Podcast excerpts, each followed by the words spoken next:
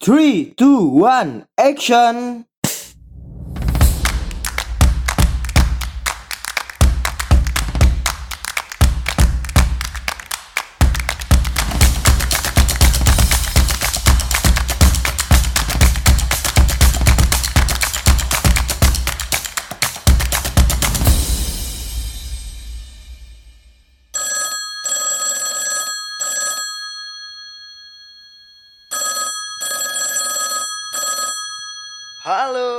Para pendengar VDMA. Iya. Oke, selamat datang. Ini adalah podcast pertama saya. Berarti ini adalah podcast perdana. Hmm. Jadi podcast saya ini akan ada banyak membahas tentang anak-anak kuliahan. Kenapa ya seru sepertinya bahas anak kuliahan. Terutama anak kuliahan itu adalah transisi dari anak-anak dan akan menjadi dewasa. Oh, itu akan kita bahas lagi nantinya. Nah, tetapi di podcast ini kita yang di awal ini kita akan membahas tentang anak komunikasi. Nah, bicara tentang anak komunikasi, saya pertama kali jadi anak komunikasi ya tahun 2019. Jadi eh 2019. So muda 2009 maksudnya. Ya, jadi 2009 saya tamat SMA, saat itu langsung hijrah ke Yogyakarta. Ada panjang deh ceritanya waktu itu. Jadi nggak daftarnya nggak cuma di Jogja, ada di Malang, ada di Bogor, ada di Mataram, dan ada banyak tempat-tempat lainnya yang sebenarnya saya nggak daftar sih, tapi dari beberapa universitas tersebut tiba-tiba mengirimkan surat ke rumah untuk menyampaikan bahwa saya tamat di universitas ini nih tentang perbankan, tentang ekonomi, ekonomi syariah waktu itu kalau nggak salah di salah satu universitas di utara Yogyakarta juga waktu itu saya dapat. Padahal sebenarnya nggak nggak pernah nggak pernah daftar, jadi ya mungkin karena nggak tahu ya tracernya dari mana sampai sampai bisa dilacak dan dan dapat alamat saya waktu itu. Nah singkat cerita, setelah beberapa kali daftar di universitas yang saya niatkan waktu itu, ada yang waktu itu elektro, kemudian ada yang ya semi-semi militer lah waktu itu.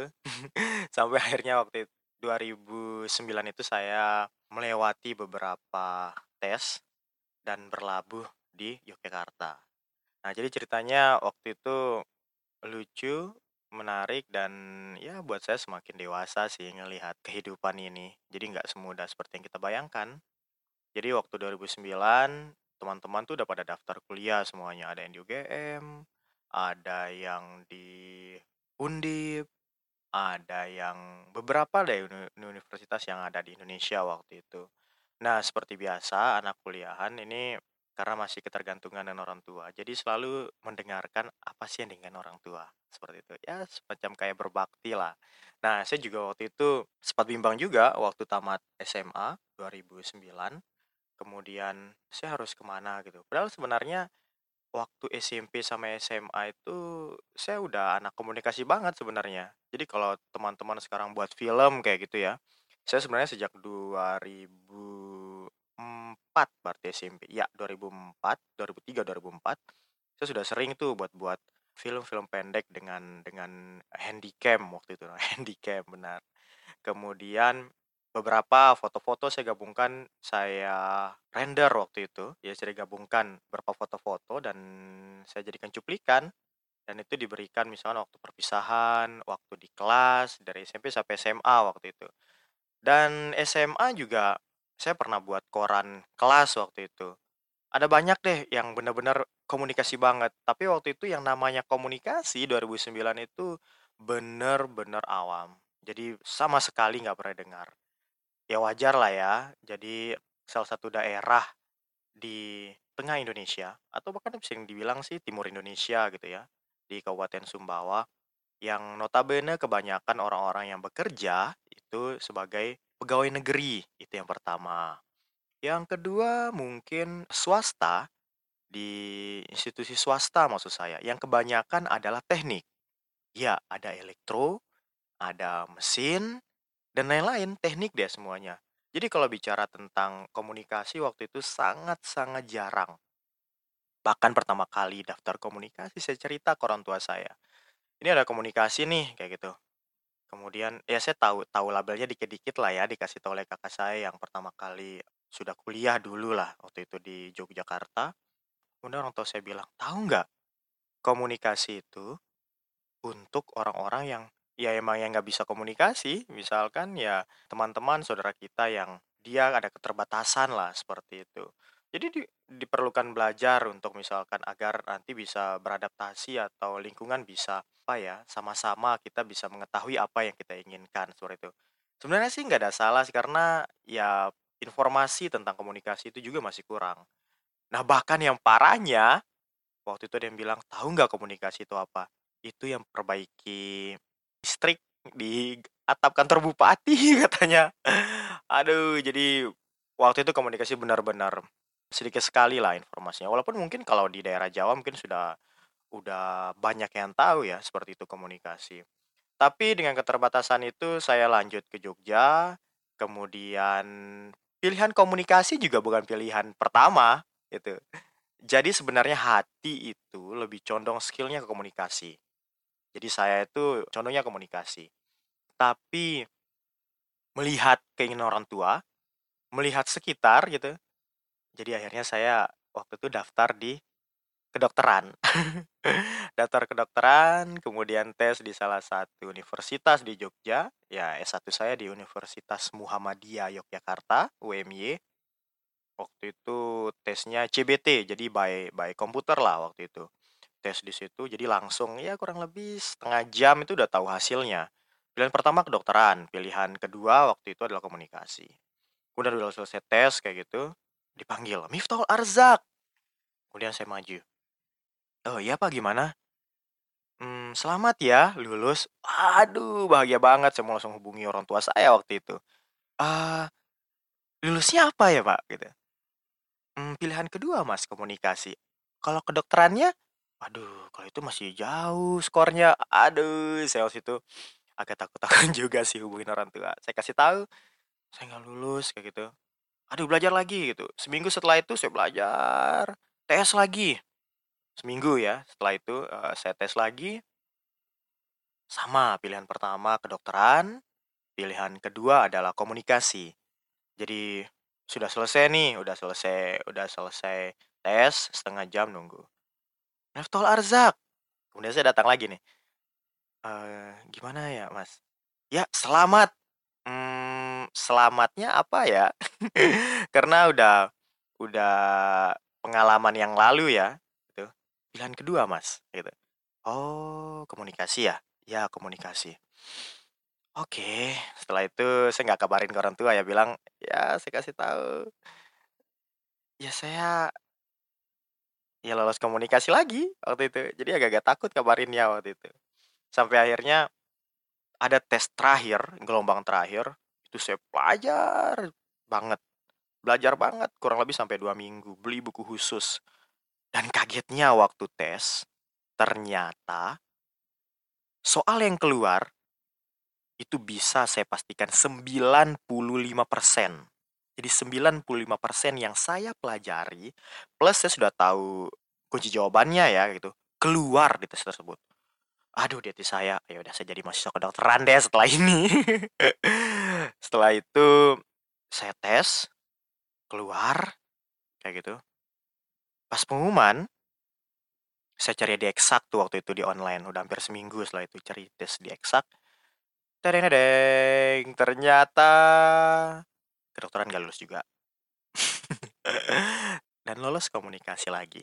Jadi, tahun 2009, jurusan Ilmu Komunikasi di Universitas Muhammadiyah Yogyakarta ada tiga nama yang sama menjadi mahasiswanya, yaitu Miftahul Arzak. Cuma kaget waktu itu ketika udah lulus, kagetnya bukan bukan kaget nyesal atau apa ya. Ya mungkin karena karena ekspektasi. Padahal sebenarnya kalau boleh jujur, ya kalau boleh jujur nih, seperti saya bilang tadi itu, jadi hati saya tuh sudah sebenarnya komunikasi banget kayak gitu. Cuma karena lihat sekitar, kemudian orang tua kayak gitu. Pingin ada ada anaknya yang jadi dokter kayak gitu ya. Terutama waktu itu ibu saya pernah pernah cita-cita jadi dokter sih, cuma nggak kecapean karena ya karena biaya lah waktu itu. Biasa kalau orang tua dulu kan anak-anaknya banyak-banyak ya, jadi ada banyak saudara dari ibu saya. Perempuan kayak gitu, kemudian dianggap ya jadi PNS cukup kayak gitu ya. Jadi akhirnya itulah yang buat saya pingin pingin ngerasa pingin mencoba lah untuk, eee, membagikan orang tua itu apa pun yang mereka inginkan kayak gitu. Ya walaupun sih nggak nggak nggak bodoh-bodoh amat juga sih untuk masuk, eee, ke jurusan kedokteran. Kemudian setelah itu saya dapat mata kuliah, jadi dari semester satu sampai semester terakhir di komunikasi. Saya ambil, kemudian nggak saya buka dulu, pulang di kos saya baca, dan saya kaget banget. Kagetnya adalah ternyata mata kuliah yang ditawarkan saat itu semuanya saya banget. Satu, saya tertarik banget dengan ilmu politik, ada mata kuliah ilmu politik. Kemudian, saya dari SMP ya, suka banget ya namanya ngomong di depan umum, entah di radio, pernah waktu itu di komuni radio komunitas waktu itu di forum anak Samawa. Kemudian ya senang lah berbicara depan umum dan itu ada mata kuliahnya, public speaking waktu itu. Saya senang ngerubah sesuatu yang aneh-aneh menjadi hal yang menarik. Ada mata kuliah creative thinking. Kemudian eh, pengantar ilmu komunikasi. Kemudian pokoknya yang berhubungan dengan komunikasi banget lah, perfilman, eh, radio, media cetak dan lain-lain lah semuanya. Yang yang ini ternyata saya banget. Dan di situ saya mempercayai bahwa Allah itu sudah memberikan dan akan memberikan sesuatu sesuai dengan kemampuan kita. Dan apa yang kita inginkan itu yang ya mungkin kita lewatinya agak susah ya. Pertama kali kita sedih, mungkin ngelihat teman-teman udah kuliah, kita belum tahu mau ke mana. Dan ternyata ya itu, akhirnya saya masuk di jurusan ilmu komunikasi yang sebenarnya itu saya banget sejak saya SMP, sejak saya SMA udah buat koran, dan ternyata ya saya melalui itu semua selama ya kurang lebih tiga tahun enam bulan. Ya, tiga tahun enam bulan kurang lebih saya melewatin. Nah, setelah itu apa sih sebenarnya pentingnya belajar komunikasi gitu? Ada beberapa kekeliruan lah ya orang menilai tentang komunikasi itu sendiri. Nah, yang pertama kekeliruan kita itu adalah mereka berpikir bahwa nggak ada yang sukar tuh, nggak ada yang susah sebenarnya tentang komunikasi. Jadi ya komunikasi itu ya, ya alamiah. Jadi kita udah bisa komunikasi sejak kecil. Dari lahir kita merengek untuk minta susu itu adalah bentuk komunikasi kita. Kemudian ya untuk apa kita mengetahui komunikasi itu? Dan orang mampu kok melakukan komunikasi itu. Nah ini yang kadang-kala pertama pergi apa ya pemikiran orang-orang yang keliru tentang komunikasi. Yang kedua adalah Ya kalau komunikasi itu bakat, sesuatu yang nggak perlu dilatih-latih amat, orang itu ada yang jago berbicara, ada yang jago misalkan dia itu orasi, ada dia yang diam-diam saja, atau bahkan mungkin dia dengan sekitarnya itu tertutup kayak gitu. Jadi itu tergantung tergantung bakat satu orang-orang saja, jadi tergantung saja itu nggak nggak ada yang spesial dengan komunikasi itu. Dan itu nggak nggak diperoleh dengan usaha atau pendidikan. Jadi untuk apa sebenarnya belajar ilmu komunikasi? Nah itu yang kedua. Kemudian yang ketiga ya saya berbicara ya kan komunikasi juga. Jadi ini yang kadang kala orang yang keliru tentang komunikasi. Nah tetapi komunikasi itu jadi pertama kali teman-teman itu dinilai oleh seorang itu adalah komunikasi. Percaya nggak Ya, jadi komunikasi itu nggak hanya verbal, jadi nggak hanya ngomong saja, tapi komunikasi itu juga nonverbal. Contoh misalkan pakaian yang kita gunakan, itu juga komunikasi juga, komunikasi nonverbal. Jadi gimana cara kita bisa dinilai seorang, bagaimana cara kita itu bisa eh, berada di sekitar masyarakat, kemudian bagaimana agar apa yang kita sampaikan itu didengarkan, misalkan sampai eh, ditahu apa maknanya. Kemudian mereka melakukan. Jadi kita perlu perlu tahu juga sebenarnya batas-batasan caranya seperti itu. Kemudian yang baik, kemudian seperti itu. Nah, maka di sinilah sebenarnya pengajian-pengajian komunikasi itu juga eh, menarik sebenarnya untuk dipelajari.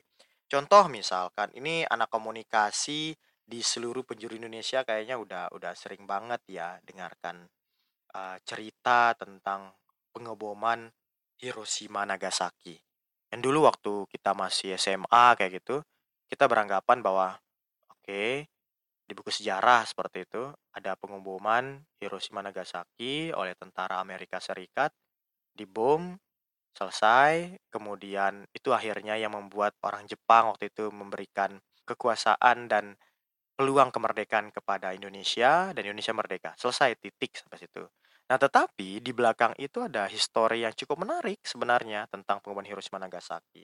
Nah, di dalam bukunya Pak Profesor Dedi Mulyana di pengantar ilmu komunikasi beliau menjelaskan tuh tentang di balik pengeboman itu adalah kesalahan dari komunikasi. Nah, pertama nih ceritanya kayak gini. Ketika perang dunia kedua dan akan berakhir saat itu, tentara Amerika Serikat memberikan ultimatum kepada Jepang waktu itu. Ya, disampaikan bahwa apakah kamu akan menjerah atau tetap perang kayak gitu. Ya kalau tetap perang ya kita akan ya perang, kita akan ngebom lah seperti itu. Nah, saat itu tentara dari Jepang mereka menyampaikan sebuah pesan yang mereka sampaikan adalah mokusatsu buat tentara Amerika Serikat. Nah, kemudian tentara Amerika Serikat ini mencari mencari kamus gitu ya, mencari tahu apa sebenarnya makna dari kata-kata mokusatsu itu. Nah, ketika sudah dicari, kemudian jangan memberikan komentar sebelum ambil keputusan. Setelah itu disampaikan kepada tentara Amerika dan mendapatkan satu jawaban yang artinya kata tentara Amerika nih disampaikan kepada Jenderal MacArthur yang memerintahkan stafnya waktu itu di Amerika Serikat untuk menyampaikan pesan artinya adalah no comment. Aduh, setelah itu Amerika Serikat marah lah ya. Setelah itu marah karena menganggap tidak ya mengabaikan lah ultimatum dari Amerika Serikat dan akhirnya jatuhlah bom Hiroshima Nagasaki saat itu. Yang padahal sebenarnya pesan dari Mokusatsu yang dikirimkan oleh tentara Jepang kepada Amerika itu adalah kami akan menaati ultimatum Tuan tanpa komentar. Nah, karena terjadinya miskomunikasi saat itu, ya terjadi sebuah sejarah besar. Ya walaupun pada akhirnya itu salah satu pemicu Indonesia merdeka. Tetapi bahwa dengan salah komunikasi itu menjadi sebuah kehancuran dalam peradaban. Nah, itu salah satu contoh kenapa komunikasi itu penting. Terutama saat ini kita lihat ada banyak sekali miskomunikasi yang terjadi. Entah itu di media sosial, kemudian entah itu di lapangan, atau di media sosial kita sering dengar dengan kata-kata hoax. Yang sebenarnya problem utamanya adalah komunikasi itu sendiri. Oleh karena itu, komunikasi bisa dibilang salah satu hal yang cukup penting juga di tengah masyarakat saat ini. Ada problem sekarang yang terjadi itu paling banyak itu entah karena dia miskomunikasi atau diskomunikasi. Oke para pendengar PDMA, kita akan mengulas lagi tentang banyak hal-hal ilmu komunikasi itu sendiri di episode-episode selanjutnya. Jangan lupa tetap mendengarkan program Anak Komunikasi di Pod by MA. Yeah.